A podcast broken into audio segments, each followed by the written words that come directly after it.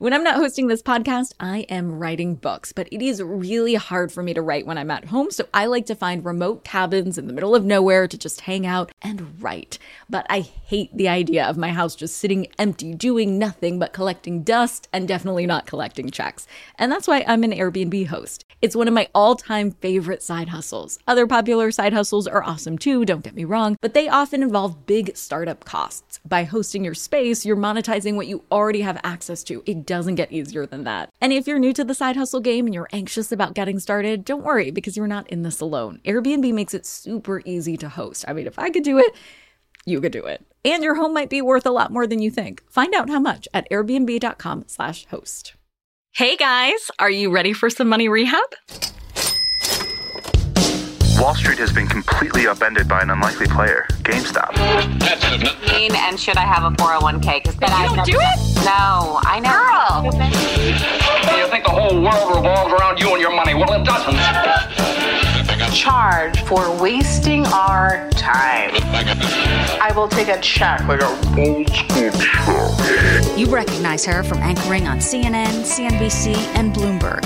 The only financial expert you don't need a dictionary to understand. Nicole Lapin. Today is not just February 1st, it is also the day that my fourth book, Miss Independent, is out. In Miss Independent, I outline 12 steps to build your wealth, cement your financial independence, and secure the net worth you need to create the life you want. So, in honor of the big day, I wanted to give you a little excerpt from step one. I wanted to share it with you because, honestly, I'm damn proud. And I know that someone out there is having a money mindfuck kind of day and needs to hear this. There is very little else so emotionally charged as money. Not politics, unless it's about money. Not religion, not much. It's a mindfuck when people have money because they feel guilty about it. It's a mindfuck for people who don't have money because they feel ashamed about it. It is full force mindfuckery around money. The full force mind fuckery around money happens no matter what. And the only way it stops is if you reclaim its power for yourself. Of course, everyone has free will and the power to make their own choices. But as we've already determined, money is what ignites that power. When you have it, your choices become numerous and substantial. And when you don't, they become much more limited. So, what kind of choices are important to you? What kind of power do you want wealth to give you? Maybe it's the choice to work because you want to and love it, not because you have to. Maybe it's the choice of where you want to live or travel without limitations or to help people you love or groups in need. Maybe it's the choice to leave a shitty relationship because you don't have to be stuck with someone who supports you financially. Or, as is the case with Beyonce, maybe it's the choice to run the world. Hard stop. The choices that money affords us are more valuable than the money itself. Those choices buy you freedom. And the lack of that has likely been the basis of many of your past moves and relationships, even if you haven't realized it, as mindfucks often go. If you read my last book, Becoming Miss Independent, you know that I suffer from post-traumatic stress disorder because of my abusive and chaotic childhood and my father's death from a drug overdose. And if you didn't, well, now you know. We tend to assume that trauma has to do with an earth shattering event that happened in our lives. But people who have grown up with food insecurity, with narcissistic parents, abuse, or neglect can suffer in similar ways to those who went through a traumatic event like a car accident, attack, or sexual assault.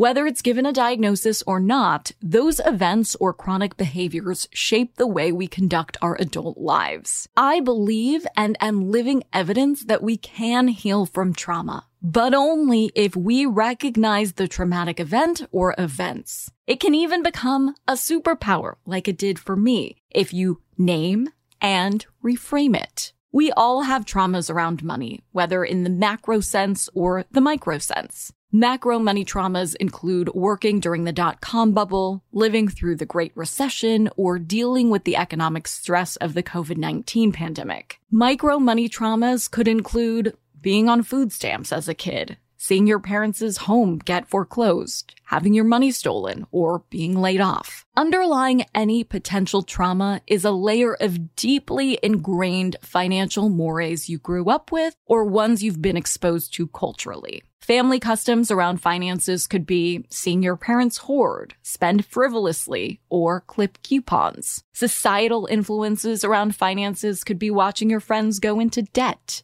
impulse buy, or avoid hard conversations about money. Whatever you were exposed to as a child, a teenager, or a grown ass adult doesn't matter. You get to decide what impact finances have in your life from now on. You get to create the culture. You get to set the tone. Maybe you want to do everything the exact same way as when you grew up. Cool. Just as long as you also take a pause, question it, and then carry on independently and intentionally. But when you question it, if you decide it doesn't work for you now, then do something different. Just because it was always done a certain way doesn't mean that's the way it needs to be done. You are capable of learning a better or different way. I taught myself everything about money and life by rethinking and ultimately rejecting everything I saw my family do growing up. Essentially, I reparented myself in the way I chose to be raised. So when I say you can break the cycle, I speak from some hefty experience and therapy bills. You may be thinking,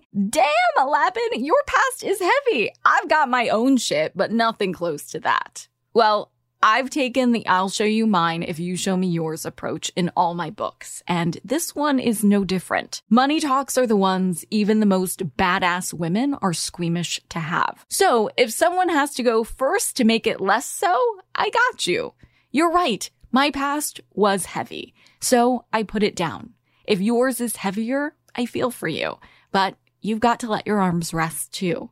If it's lighter, I'm not mad at you. But take it from me, anything extra you need to carry on top of your own adult baggage is too much. What I've learned is that emotional regulation plus money equals independence. Did I hear you say, yeah, yeah, but Lapin, I'm just not a numbers girl? Well, I'll tell you straight up that any fifth grader can do the math that's required to set yourself up financially. So no excuses. I started out as a poetry major in college. If I can figure this stuff out, so can you. It's the humanities part of money, not the math part that's pretty much always the hardest part. And as bad as you think you are at crunching the numbers, you're probably worse with dealing with the emotions around them. We all are. We have been conditioned for so long to assume this stuff is complicated.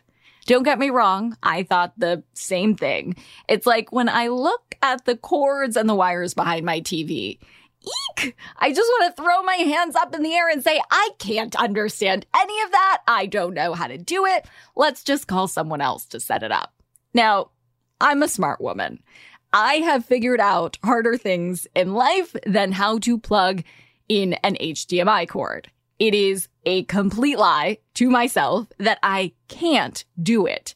If there were a samurai sword at my throat ready to slice if I didn't plug in the HDMI cord, then I would absolutely figure out a way to do it and fast. But making sense of all the acronyms and gizmos seems like something only an expert can do. While I love my handyman more than is normal, I don't think he's actually smarter than I am.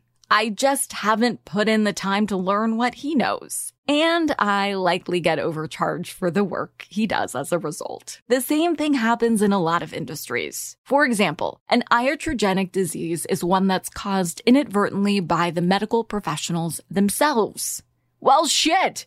No wonder the medical industry has an unnecessary long word to explain that. The finance world has all sorts of similar jargon and fancy words for super simple concepts, like a mutual fund load really just means fees. Even the phrase overdraft protection gives you the feeling that it's a good thing for you when in reality, it's charging you a crazy high fee when you don't have enough money in your account to buy something. Using cryptic or overcomplicated language, by the way, there's also a word for that, sesquipedalian is yet another way that bankers and financial services companies make us feel like outsiders, often for their own benefit, knowing most of us won't ask about or question it out of embarrassment. By the end of this book, you'll know the language, and I promise that you'll think, this is way easier than I thought. In the same way I did after I watched a YouTube video telling me what a freaking HDMI cord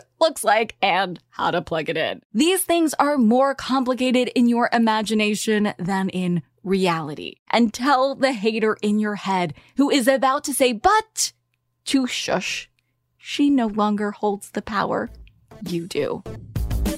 For today's tip you can take straight to the bank. You can learn more about my new book at missindependentbook.com and shameless plug because that's how rich bitches do. You can buy it now at any of your favorite bookstores online or you can even download the audiobook that is read by yours truly, as if you haven't heard my lovely voice enough lately. And thank you in advance because I couldn't do any of this without you, and frankly, I wouldn't want to.